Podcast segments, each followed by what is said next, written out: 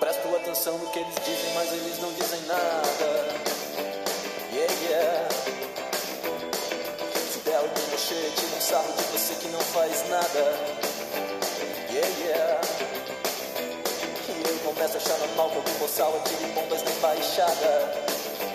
Yeah, yeah.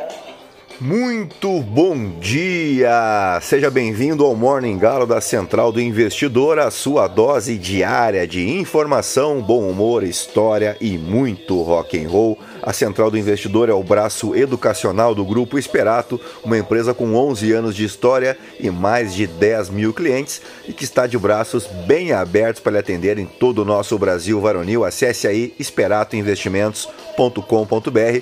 Venha conhecer o nosso trabalho. Eu sou o Felipe Teixeira e ao som de Engenheiros do Havaí, nós vamos destacar o que de mais importante deve movimentar o mercado financeiro nesta quinta-feira, 3 de novembro. Faltam 58 dias para acabar o ano, 17 dias para a abertura da Copa do Mundo no Catar, 12 dias para o feriado da Proclamação da República e 3 dias para o meu aniversário. Olha que beleza!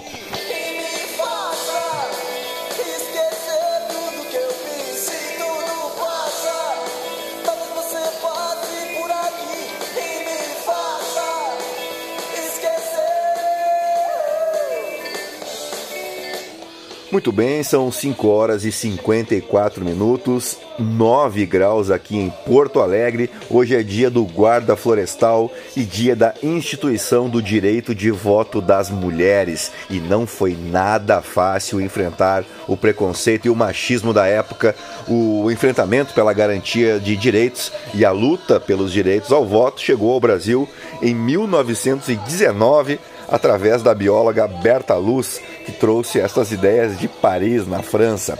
Junto com a militante Maria Lacerda de Moura, Berta fundou a Liga pela Emancipação Intelectual da Mulher, que mais tarde se tornaria a Federação pelo Progresso Feminino.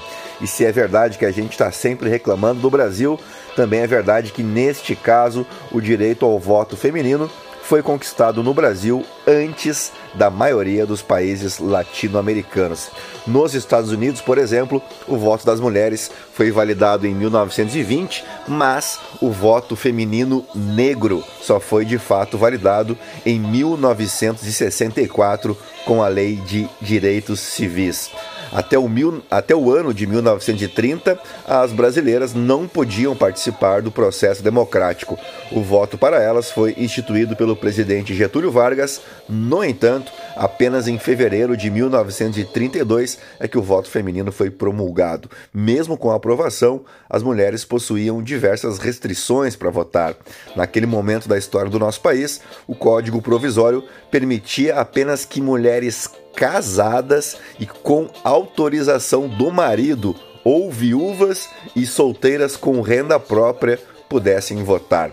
Foi no ano de 1934 que o Código Eleitoral eliminou essas ressalvas. No entanto, não tornava obrigatório o voto feminino. A obrigatoriedade para o voto das mulheres só ocorreu mesmo em 1946.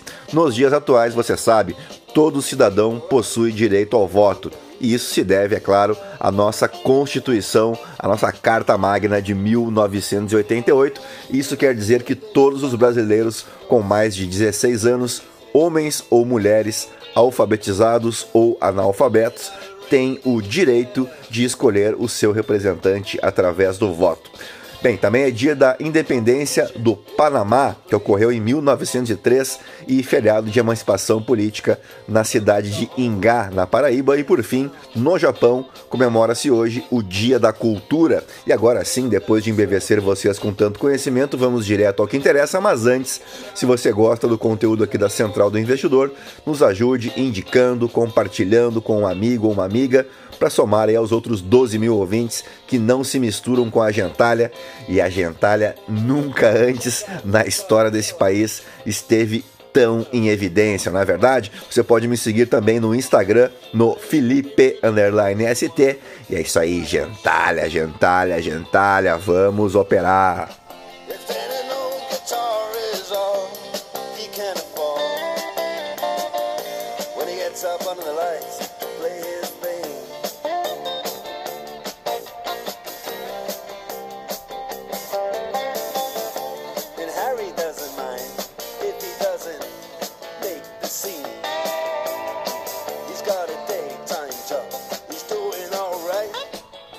Muito bem, as ações asiáticas encerraram a quinta-feira em queda, mesma direção dos futuros em Wall Street, depois que Jerome Powell afirmou que o Federal Reserve deve aumentar as taxas de juros mais do que o previsto anteriormente, minando assim parte do apetite ao risco.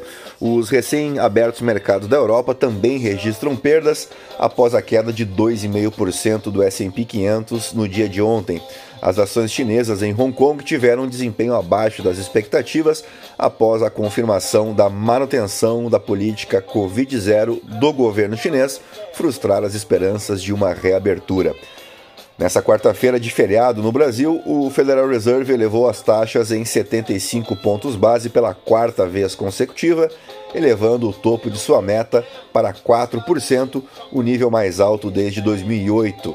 Hoje é a vez de conhecermos a decisão do Banco Central da Inglaterra.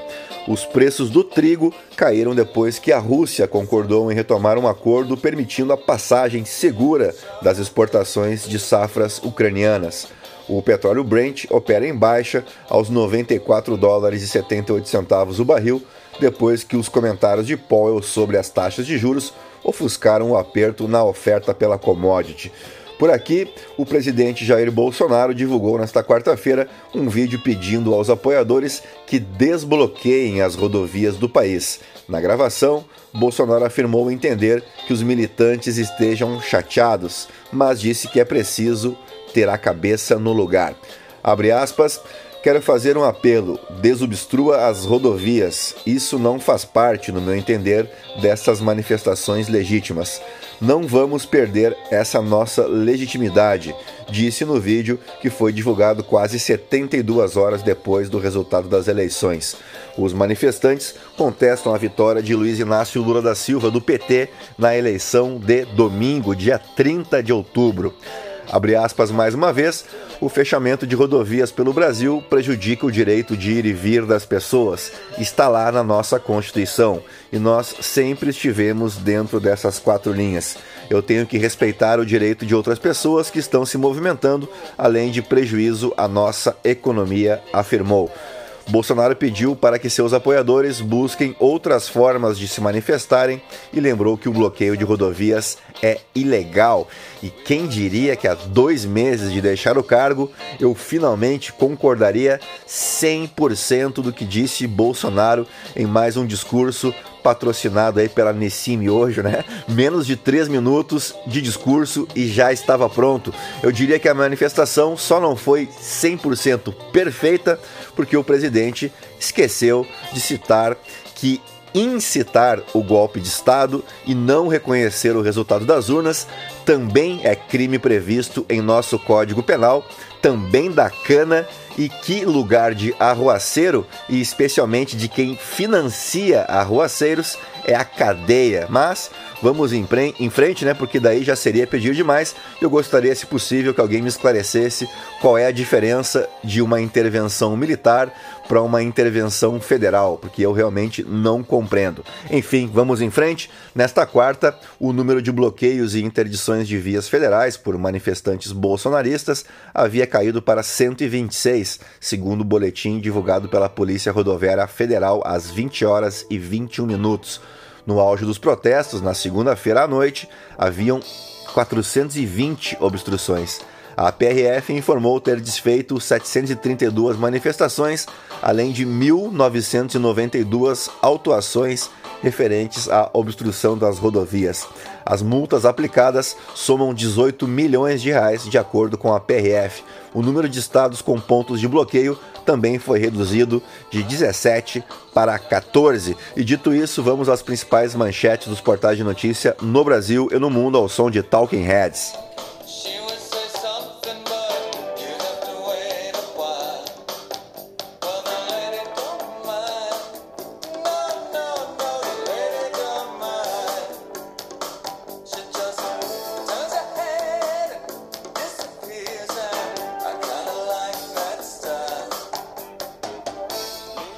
Muito bem, começamos pelo Estadão. Bolsonaro pede a manifestantes para desobstruir estradas após três dias de bloqueios. Lula busca PSD, União Brasil e MDB para ampliar futura base na Câmara. Thomas Friedman, Brexit Shakespeare, Ruxit ou Trumpet? Qual o pior evento de 2022? Economia do Reino Unido, guerra de Putin e fim da integração econômica da China foram fatos importantes. Palmeiras planeja manter base campeã e contratar dois ou três reforços para 2023. Aliás, parabéns aí aos palmeirenses, ouvintes do Morning Galo, pelo, acho que é 11 título brasileiro, né?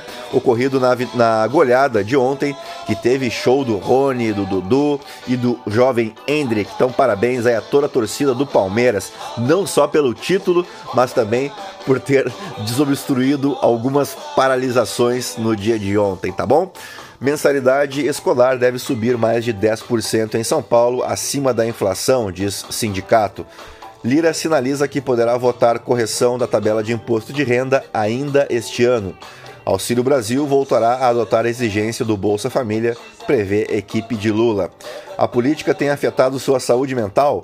Pode haver uma vacina para o sofrimento.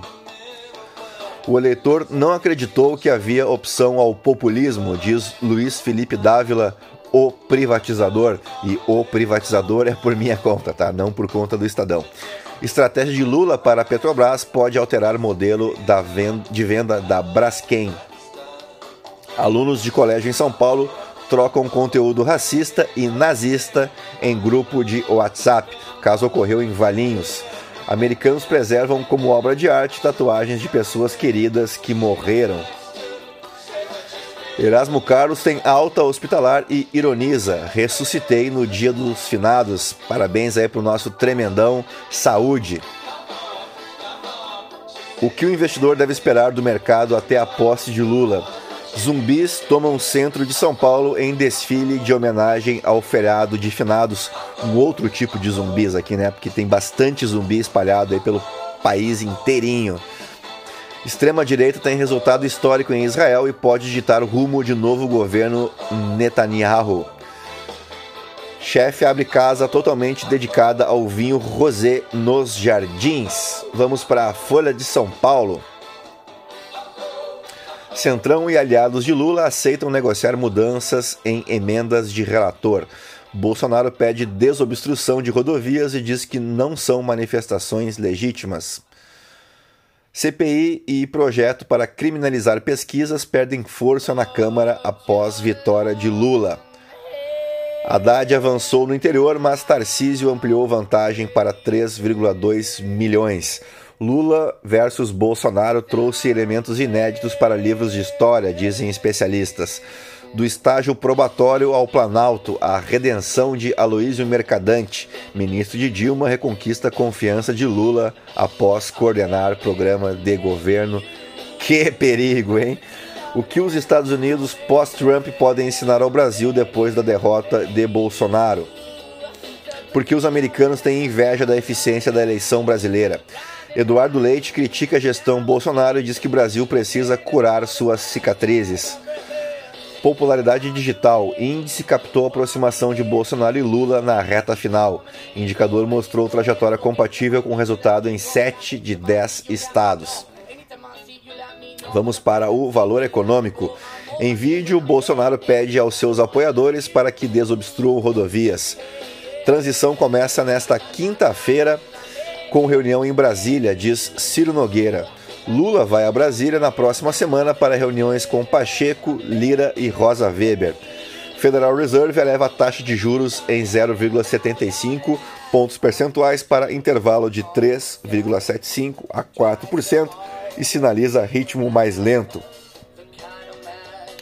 Ministério Público pede à Polícia Federal abertura de inquérito contra diretor da PRF coordenador de Lula para orçamento, prevê reajuste real de 1,3% ou 1,4% para salário mínimo de 2023. Plenário do STF aprova a transição para ordens de despejo. Busca por desculpas no Google cresce quase sete vezes nos Estados Unidos. Com Elon Musk, Twitter pode virar super aplicativo. Ucrânia retoma exportação de grãos pelo Mar Negro. Mercado dá adeus aos dividendos da Petrobras. Vamos para o Globo. Coluna da Malu Gaspar. Lula depende do STF para se livrar do orçamento secreto. A coluna do Mereval Pereira. Protesto para defender ilegalidade é inaceitável. Coluna da Miran Leitão. O atual governo já acabou. No máximo, só pode atrapalhar. Coluna do Guga Chakra. Resultado em Israel reduz a zero chance de Estado palestino. PT quer licença para gastar 200 bilhões de reais no ano que vem com auxílio mínimo, programas essenciais e obras. PRF ainda há bloqueios ilegais de bolsonaristas nas estradas em oito estados. Mourão avalia convidar Alckmin à reunião do órgão coordenado pelo vice-presidente. A estratégia defendida por conselheiros de Lula para se aproximar dos militares. Lula avança na escolha de nomes e inclui MDB na transição. Pacheco e Lira iniciam articulações na busca pela reeleição. A esquerda precisa investir em lideranças evangélicas. Rodrigo Maia, novo governo pode negociar emendas de relator. Cacai e a transição dos governos Bolsonaro e Lula, é a coluna do Anselmo Góes. Petrobras quer iniciar exploração polêmica da foz do Amazonas. Vamos para o Poder 360. Bolsonaro pede fim de bloqueio das rodovias. Carro atropela manifestantes em bloqueio de estrada em São Paulo. Com vitória de Lula, a esquerda tem mais de 90% do PIB sul-americano. Glaze indica que Lula não se envolverá em eleição, em eleição da Câmara. Por transição, Alckmin e Ciro Nogueira se reúnem na quinta-feira, vulgo hoje. Série documental inova em formato vertical para celulares. Falhou o modelo Trump nas eleições presidenciais brasileiras e aí é o complemento que também falhou nas eleições dos Estados Unidos porque ele foi mandado para casa. Com vantagem acima da esperada, Netanyahu tem maioria em Israel. Bolsonaristas comemoram notícia falsa sobre prisão de Alexandre de Moraes. Zambelli cria novas contas nas redes após suspensão judicial. PRF aplica 5,5 milhões em multas a manifestantes em estradas. Ministério Público investiga bolsonaristas por saudação nazista em Santa Catarina. Bolsonaro fracassa em cidades dependentes de Auxílio Brasil. Ministério Público Federal do Distrito Federal pede abertura de inquérito contra diretor da PRF. Eduardo Bolsonaro volta às redes e exalta protestos. Há risco de desabastecimento de diesel em oito estados, diz IBP. Vamos para o portal Metrópolis. Estudante escolhe UNB para ensaio de noiva, eternizar tudo que vivi. Preso homem alega inocência e acusa amigo de atirar contra PMs. Atropelado ao sair do bar, homem é socorrido, mas morre três, morre três dias depois. Uh, procuradores do DF apoiarão investigação sobre bloqueio de rodovias. Bolsonaristas fecham o eixo monumental em ato contra a eleição de Lula. Uh, vamos ver se temos mais alguma coisa aqui de relevante. Não. Vamos para o The New York Times. Biden adverte que as tradições democráticas da América estão em perigo. Aliás, a manchete do The Washington Post vai mais ou menos na mesma direção. Quer ver só? Deixa só a gente carregar aqui. Que refere-se ao discurso de ontem à noite aí do Joe Biden. Tá aqui. Biden adverte que o Partido Republicano pode colocar a nação no caminho para o caos à medida que o sistema democrático enfrenta tensão. E para fechar, no Financial Times, Elon Musk planeja cortar até metade da força de trabalho do Twitter. E assim fechamos mais uma edição do nosso Morning Galo, ah, desejando a todos vocês aí uma boa quinta-feira de retorno do feriado, né? Bons negócios, bom trabalho e a gente se encontra mais uma vez amanhã para fechar a primeira semana de novembro e eu espero vocês então, tá bom? Um grande abraço, até amanhã, tchau, fui.